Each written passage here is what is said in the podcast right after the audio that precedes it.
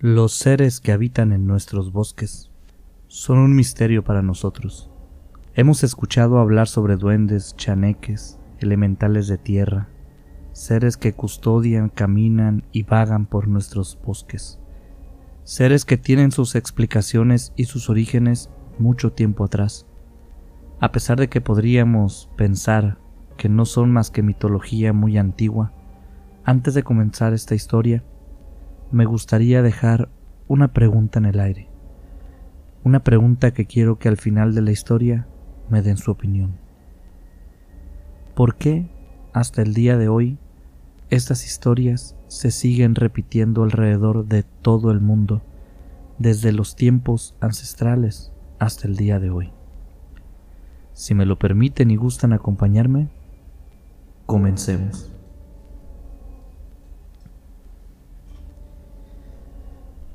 Permítanme contarles un poco sobre Carlos y un servidor. Hemos sido amigos desde que nos conocimos en la primaria. No sé qué pasó, pero siempre nos llevamos bien. Han escuchado que todas las amistades tienen altibajos seguramente, pues no es nuestro caso.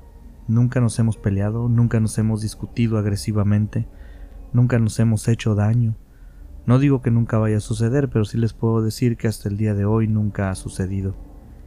El primer día de secundaria nos sentaron en un orden que no recuerdo, quizás por número de lista, por apellido, no recuerdo, pero nos sentaron juntos. Desde ahí toda la secundaria fuimos vecinos de Mesabanco. Poco a poco fuimos descubriendo que nos gustaba la misma música, que veíamos los mismos programas de televisión. Recuerdo que Carlos sacó una libreta forrada con la carátula de un disco de mi banda favorita, y le dije ese es mi grupo favorito. El mío también, me dijo. Y de allí todo se desató, pláticas y más pláticas. No crean que nos aislamos de los demás compañeros. Estábamos todos en grupo, pero siempre era más la afinidad con Carlos. Cuando Carlos tuvo su primera novia, de hecho, nos confesaron nuestros amigos que pensaban que Carlos y yo hasta éramos pareja en secreto. Pero nada de eso, pocos lo saben, pero nos ayudamos mucho con las mujeres. Él les habla de mí, yo les hablo de él. En la preparatoria fue la misma historia, diferente grupo de amigos pero la misma historia. El par de amigos inseparables y cómplices para todo, con decirles que si Carlos o yo, de hecho alguno de los dos no llevaba una tarea, el otro la hacía dos veces para entregarla, y daba algún pretexto por el que no hubiera venido a la escuela. Nos ayudábamos mucho. La familia de Carlos tiene una posición económica un tanto alta, Quizás no pueda decirles que son millonarios, pero sí les puedo contar que tienen un buen ingreso. Salen de vacaciones una vez al año todos juntos y a veces en lo individual cada uno se da su escapada de fin de semana. Tienen un automóvil por cada miembro de la familia. Los de sus padres son del año, pero el de Carlos y su hermana menor no. Aunque no son carros viejos, por lo general son los carros que sus padres van dejando. La familia de Carlos se dedica a las inversiones, hasta donde yo sé.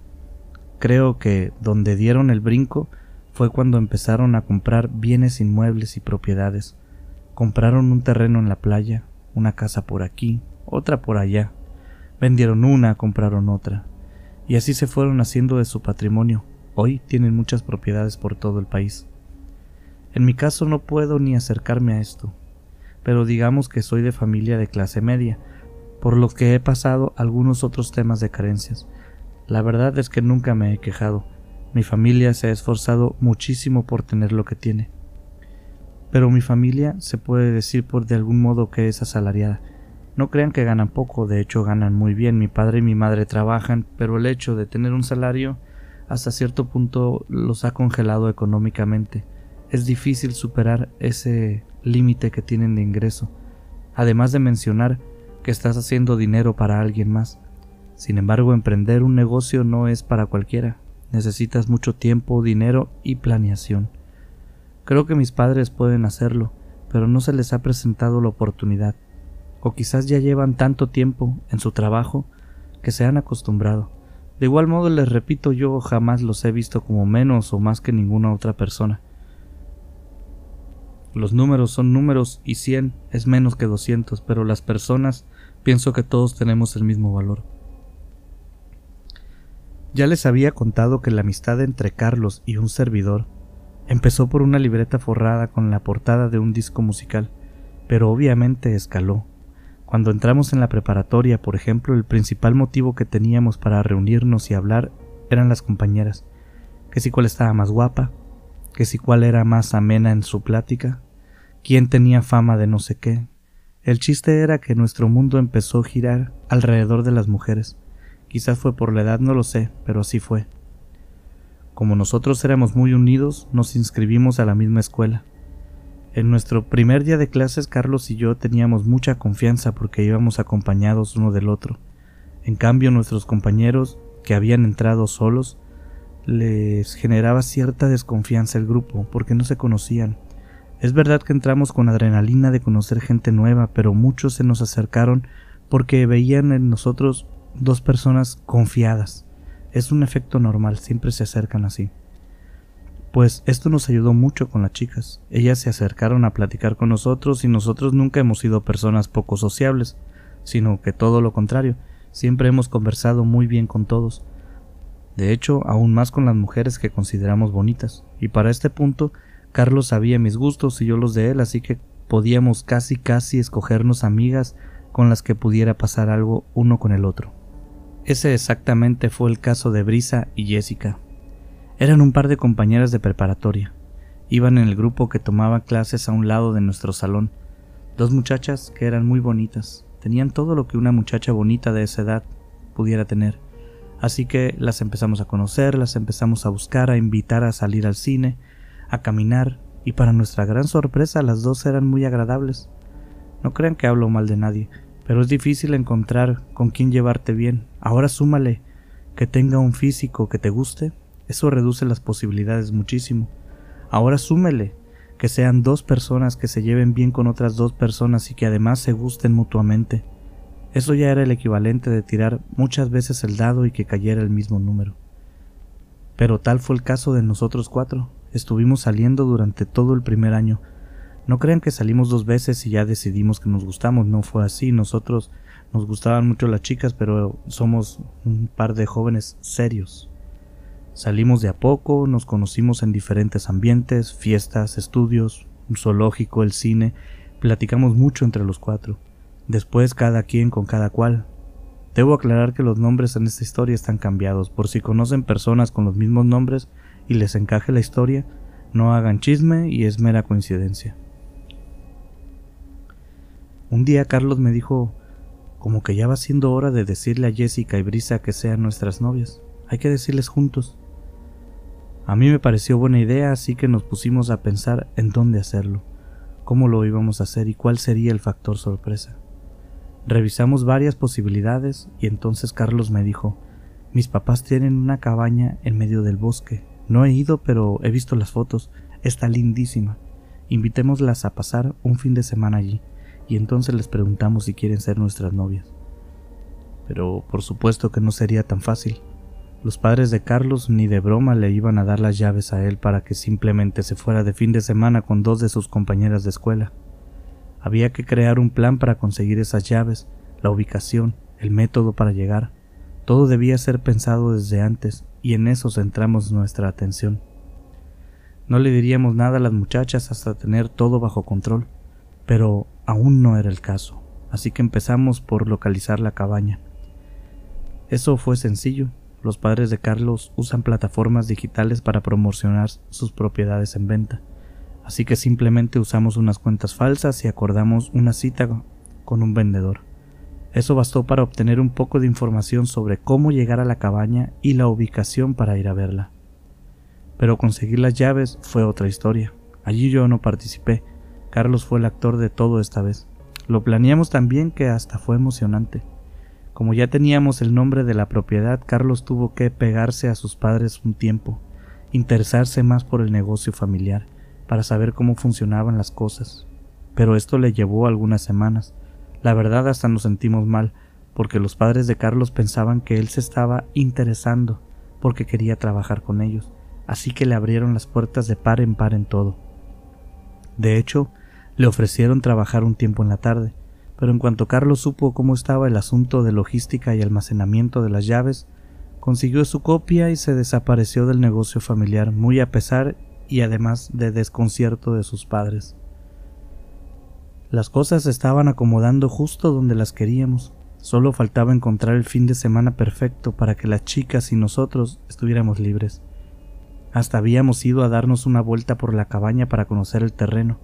Era una cabaña de un piso muy bonita, tenías que salir de la carretera y avanzar alrededor de unos 45 minutos más en automóvil por un sendero no muy cuidado pero ni de cerca intransitable. Acá donde vivimos nosotros hay bosques, muy hermosos, con pinos grandísimos, y el camino hacia la cabaña estaba rodeado de estos pinos. Casi no daba la luz del sol. Es fresquísimo.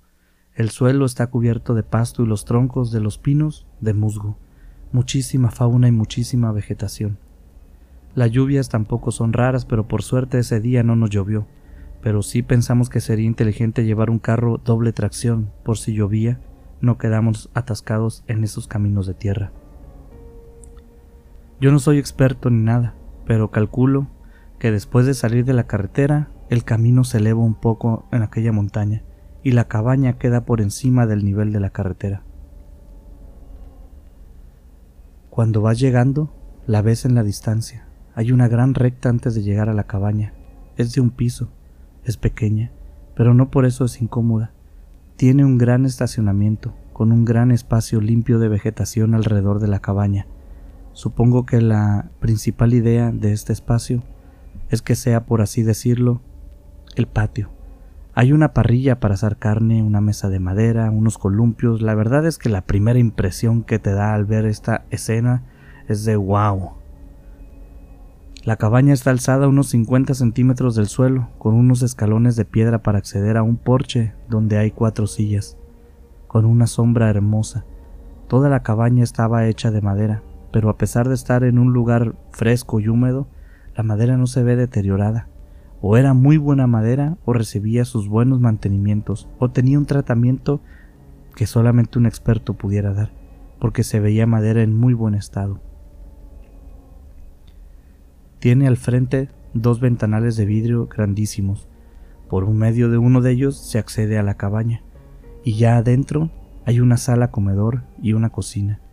Estos espacios no estaban separados, no había divisiones por dentro, por lo que aumentaba la impresión de amplitud, aunque en realidad era un espacio chico, cómodo, pero chico. Tenía solamente tres puertas dentro de la cabaña, dos puertas de habitaciones y una de baño. Cada habitación tenía una ventana y dos camas. Era perfecta para nuestros planes. Las chicas podrían dormir en un cuarto y nosotros en otro. Ya les había dicho que nosotros somos unas personas muy respetuosas. No porque sean nuestras novias, hay por qué abusar. Estaba además todo muy limpio. Nos sorprendió mucho. Sabíamos que había una cuadrilla de limpieza para las casas que eran propiedad de la familia de Carlos, pero no sabíamos sus itinerarios. De hecho, no lo habíamos pensado hasta ese momento. Supusimos que acababan de pasar por aquí, lo cual era bueno porque no habría riesgo de que nos encontraran el fin de semana. Le dimos la vuelta a la cabaña para verla por fuera. Las ventanas de las habitaciones quedaban muy altas por los 50 centímetros que estaba levantada la cabaña. Encontramos en la parte trasera un cuartito cerrado con candado. Supusimos que allí guardaban herramientas y enseres de trabajo así que ni nos preocupamos en revisar. Junto a este almacén había un pequeño sendero que se adentraba en el bosque. Se veía que había sido hecho con herramientas, pero más de dos personas codo a codo no cabían. Se notaba que era una especie de camino para pasar la tarde con alguien, para simplemente entrar en la naturaleza. Nos retiramos del lugar, pero fue muy satisfactorio. Todo encajaba exactamente con lo que queríamos hacer era un buen ambiente para pasarle entre los cuatro, sano, agradable, muy íntimo. Por supuesto que si alguna de las chicas nos dijera que no a la invitación se iban a complicar mucho las cosas, pero estábamos casi seguros de que no pasaría eso. Solo no podíamos afirmarlo porque no podíamos ver el futuro, pero entre nosotros casi nos tratábamos ya como novios, así que no debería de haber problema. Volvimos a la ciudad la cual está a unas dos horas de la carretera. Nos fuimos a la escuela y les dijimos a nuestras amigas sobre lo planeado. Les comentamos la fecha y recuerdo que nos dijeron es perfecto, justo ese día es perfecto. No recuerdo bien por qué nos dijeron eso, pero claro que nosotros habíamos elegido ese día a conciencia porque sabíamos que era perfecto y que no podían decirnos que no. El caso es que faltaban dos semanas para la salida. Nosotros nos dedicamos a hacer las compras necesarias, arreglar lo que hiciera falta, conseguimos el carro doble tracción, algunas bebidas, no muchas porque ninguno de los cuatro bebemos mucho, pero de vez en cuando sí tomamos uno o dos tragos. Por ser una ocasión especial estábamos seguros de que se darían las circunstancias para tomar algo.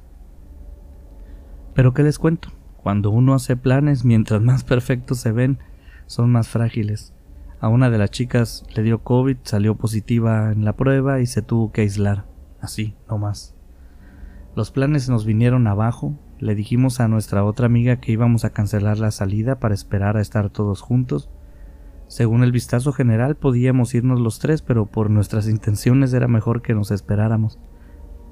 Pero ya teníamos varias cosas compradas, así que decidimos irnos nosotros, Carlos y yo. Ya después volveríamos con las muchachas. La mentira a nuestros padres estaba contada, el presupuesto estaba asignado, sería un desperdicio dejar de lado ese fin de semana además que nos iba a servir de prueba para cuando fuéramos en realidad todos los cuatro. Podemos llevar un panorama más amplio de cómo sería la experiencia. Llegamos a la cabaña sin estar desilusionados, no es nuestro estilo, a pesar de que otros cambiaron los planes, nosotros no teníamos planeado cambiar los nuestros, íbamos a divertirnos, y con esta filosofía entre los dos nos fuimos a la cabaña de fin de semana. Llegamos y nos instalamos para pasar el día. El primer día nos instalamos y ya en la noche tomamos unos tragos de alcohol. No lo suficiente para ponernos borrachos, no somos ese tipo de tomadores. Solo bebemos lo suficiente para andar en ambiente y relajados.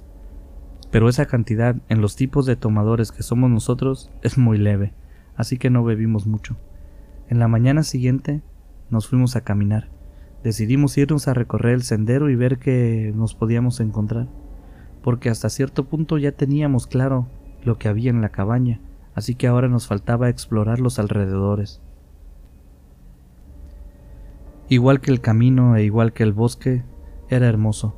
Encontramos claros, ríos, cuevas, más caminos, todo muy bonito.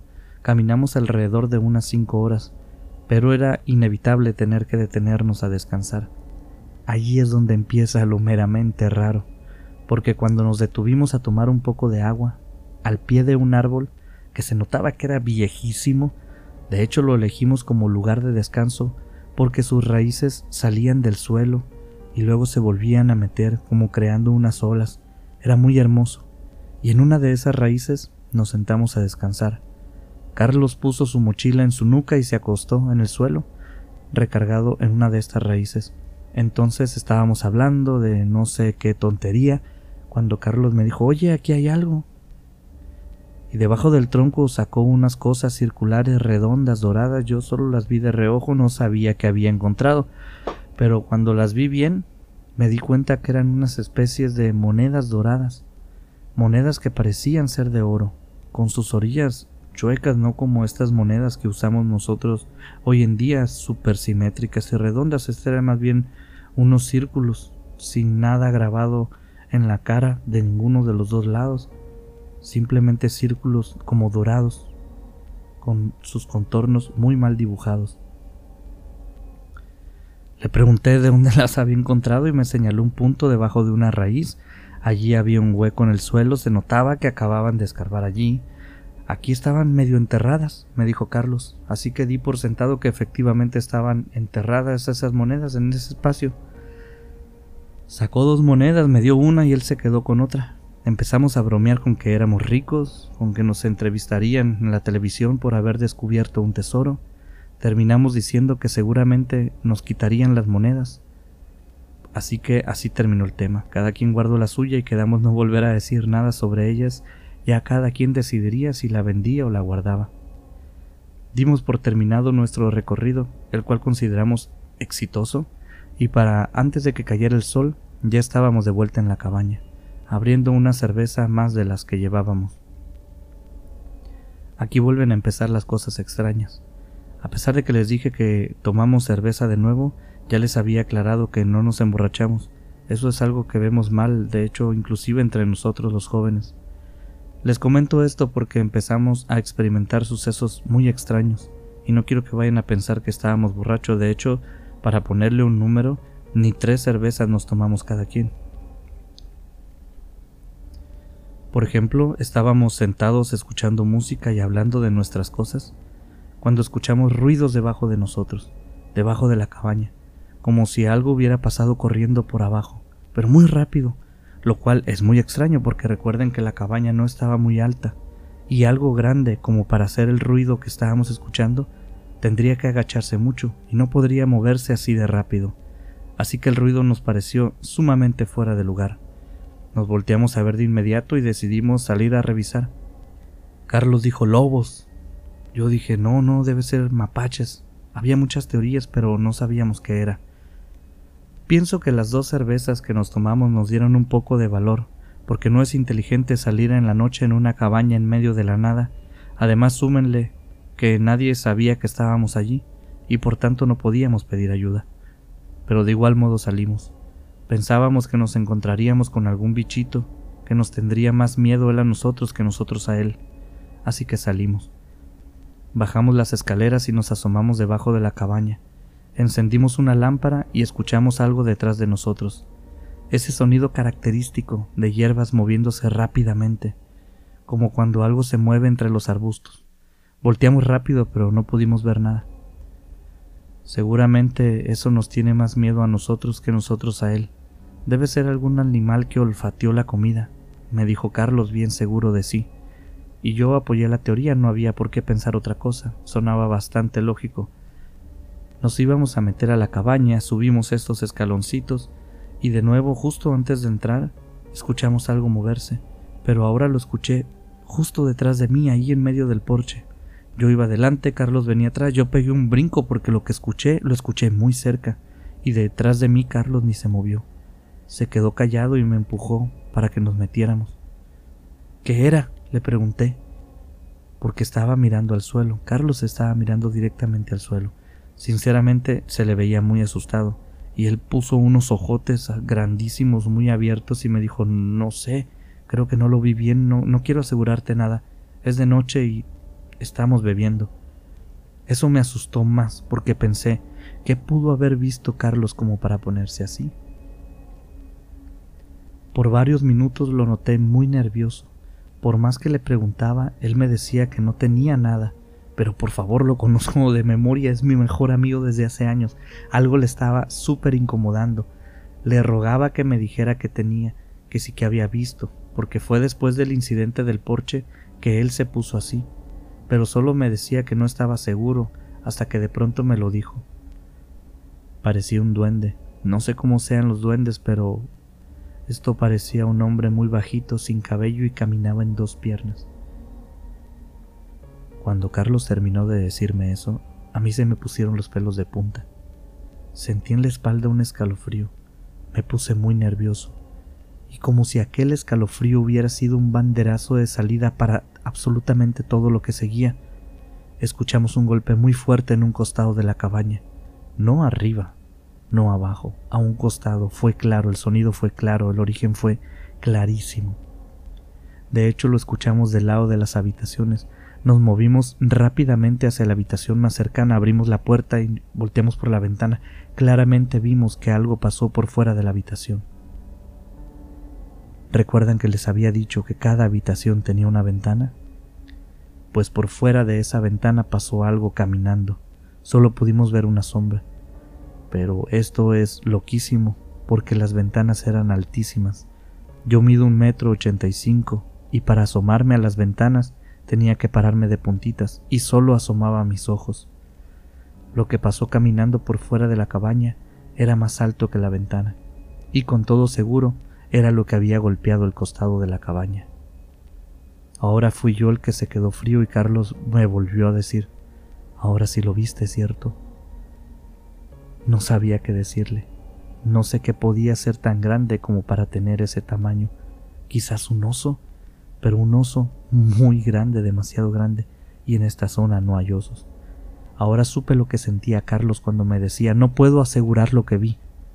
Es como si no quisieras decir nada porque sabes que decir lo que piensas creará pánico y caos, y piensas que con guardártelo lo podrás evitar. Pero el caos y el pánico ya estaba entre nosotros. Lo noté cuando Carlos estaba con su mirada más desencajada. No nos decíamos nada. Yo no sabía si proponer que nos fuéramos o proponer que nos atrincheráramos o salir a enfrentar esa cosa. Pero ¿saben qué pasó? Algo que nunca imaginé. Carlos empezó a rezar. Nunca en mi vida había visto rezar a Carlos. Yo no sabía qué hacer, quise unirme a Carlos porque de repente se tiró sobre sus rodillas al suelo, unió sus manos y empezó a rezar con sus ojos cerrados. Pero pensé que eso no servía de nada, entonces le dije, Carlos, vámonos, güey, es ahora o nunca. Abrió los ojos, se me quedó viendo unos segundos y yo lo vi que no podía tomar una decisión, así que de un jalón en el hombro lo levanté y salimos corriendo al carro. Así con todas las ganas y sin nada de lo que llevábamos habíamos dejado todo detrás de nosotros. Salimos corriendo y cuando dejamos la cabaña y nos dirigimos al carro, vimos a tres figuras. Las conté, eran tres, las recuerdo. Ni siquiera bajamos las escaleras de la entrada. Había tres personitas sobre nuestro auto, encima del cofre, revisándolo por fuera, como queriendo entrar, como queriendo mirar hacia adentro. Cuando yo las vi, me quedé quieto, no me moví. Yo iba adelante, Quise ponerle la mano enfrente a Carlos para que no avanzara, pero no fue necesario. Carlos ni siquiera había cruzado el ventanal para salir de la cabaña. Escuché que cayeron las llaves al piso. Se me cayeron de mi mano. Ni cuenta me di cuando mis manos se quedaron sin fuerza. Aquellos pequeños duendes, seres, chaneques, no sé qué serían, no sé cómo llamarlos, se nos quedaron viendo y empezaron a caminar en nuestra dirección bastante rápido para el tamaño que tenían, por cierto. Nos metimos rápidamente en la cabaña y cerramos la puerta. La cerramos con seguro y todo. Bueno, tenía un pasador nada más, pero la cerramos con todo lo que pensamos que se podía cerrar. Cuando volvimos a estar en medio de la sala estábamos muertos de miedo. Ninguno decía nada ya. Estoy seguro que nos faltaba poco para ponernos a llorar. Y entonces apareció otra cosa. Una especie de cara. Pero también parecía un árbol parecía una cara hecha de madera, como si fuera un árbol que tuviera cara, y apareció frente al ventanal. Parecía estar agachada como si su cuerpo fuera gigante y esa cara de madera se estuviera asomando por la ventana. No estoy seguro, pero creo que tenía ojos. Entre esa madera parecía vernos. Pero no tenía ojos como los de ustedes o los míos como los nuestros. Era más bien un trozo de madera con forma de cara y que se sentía que nos viera. Carlos gritó. Estoy seguro que no era su intención, pero me dijo, No mames, güey, no mames, ¿qué es esa mierda? Quizás quiso hablar, pero su voz no saldría en una voz normal. Quizás estaba tan nervioso que lo único que pudo hacer fue gritar. Yo seguía inmóvil con el cuerpo súper rígido, muy nervioso, no me podía mover. Esa cosa de la ventana hizo algún sonido. No sé qué fue, o no sé si fue esa cosa, pero se escuchó un zumbido muy agudo y todo mi cuerpo se relajó. Carlos cayó al suelo y inmediatamente lo seguí yo. Terminamos los dos tirados en el piso, pero teníamos los ojos abiertos. Éramos conscientes y pude darme cuenta que Carlos estaba igual porque sus ojos seguían con esa mirada de miedo. Sin embargo, no podíamos movernos. No sé de dónde salieron, pero esos pequeños hombrecitos calvos aparecieron caminando y se pararon junto a mí. Ahora los pude ver de cerca. Con su piel arrugada, como la de un gato egipcio, lampiños totalmente, gorditos, con cara, ojos, boca como un hombre, pero pequeños, muy pequeñitos, con piernas y brazos regordetes, Caminaron por encima de mí, a un lado de mí, escuchaba sus pisadas, no emitían ningún sonido, pero uno de ellos se me acercó a la cara y me vio directamente a los ojos, y claramente vi sus pensamientos dentro de mi mente, como si se comunicara conmigo por medio de telepatía. Entonces entendí. Estaban buscando las monedas. No sé cómo lo hice tampoco, porque yo no podía articular palabras pero en mi mente yo le dije dónde la había puesto, y esos hombrecitos se fueron y al poco tiempo volvieron. De fondo se seguía escuchando ese zumbido agudo, seguíamos sin poder movernos, nunca se había cortado, ese sonido era permanente. Después los vi pasar por un lado de nosotros, a los tres dos de ellos llevaban esas monedas, se veían exageradamente grandes junto a sus pequeños cuerpos. Escuché sus pasos y luego los vi pasar junto a mí y me voltearon a ver. A los pocos segundos dejé de escuchar a aquellas personitas. Segundos después dejé de escuchar el zumbido. Pude mover mi cuerpo de nuevo y en vez de levantarme me quedé tirado en el suelo. Me sentía muy cansado y lo siguiente que escuché fue a Carlos llorar. Lo volteé a ver y estaba hecho bolita en el suelo. No fue necesario preguntarle nada. Él había vivido lo mismo que yo. Fue una invasión, fue como una violación a nuestra mente. Así lo sentí, una invasión a nuestras personas, aunque creo que ellos pudieran haber sentido lo mismo, esa sensación de que alguien mete las manos dentro de ti. Es lo más horrible que yo he sentido. Nos quedamos dormidos allí en el suelo, sin saber qué hacer, y al día siguiente, en cuanto despertamos, nos fuimos. Lo he platicado con Carlos muchas veces. No sabemos ni tenemos idea de qué eran ese tipo de monedas que nos trajimos del bosque, ni por qué esos seres se nos revelaron tan descaradamente para recuperarlas. Si alguien, quien nos escucha, tiene alguna teoría sobre este hecho, les agradecería nos lo compartiera. Pero cabe mencionar que por supuesto que nunca hemos vuelto por aquella Aquella cabaña. Muchas gracias por llegar hasta este punto del video, por dejarnos estar junto a usted un día más. En esta ocasión queremos enviar unos saludos muy calurosos, llenos de cariño y de buenos deseos. Hoy es el final de la décima temporada y empezaremos una nueva etapa a partir de la siguiente semana. Por esto mismo queremos enviar un saludo a María Elena Castro. María Elena, Esperamos que tú y los tuyos se encuentren muy bien. Para Jenny Esteves, queridísima amiga Jenny, fiel seguidora de la orilla del miedo, para ti nuestros mejores deseos por siempre. A Carol Soto, Carol que siempre está listísima para pasar un rato agradable junto a todos. José Alonso Perusquía, muchas gracias por tus consejos, amigo José Alonso. Esperamos poder devolverte un poco de lo mucho que nos brindas. Fabi Jiménez, Fabi, siempre serás una piedra angular en ese proyecto. También para Eva Ramírez 976. Eva, le agradecemos que nos permita pasar estos días tiempo junto a usted. Mil gracias. A todos ellos que siempre comentan nuestros videos y también a quienes comparten nuestras historias, amigos como Julio Alberto Amador, Rafa Guzmán, Guille Núñez, Mavi Villegas, Pedro Cortés Pérez, Luis Valdés, les agradecemos a ustedes y a todos los que no hemos mencionado, a todos infinitamente gracias. Con todo el temor de sonar repetitivo, quiero invitarlos, en unos días más, a disfrutar juntos los sonidos de La orilla del, la orilla del miedo.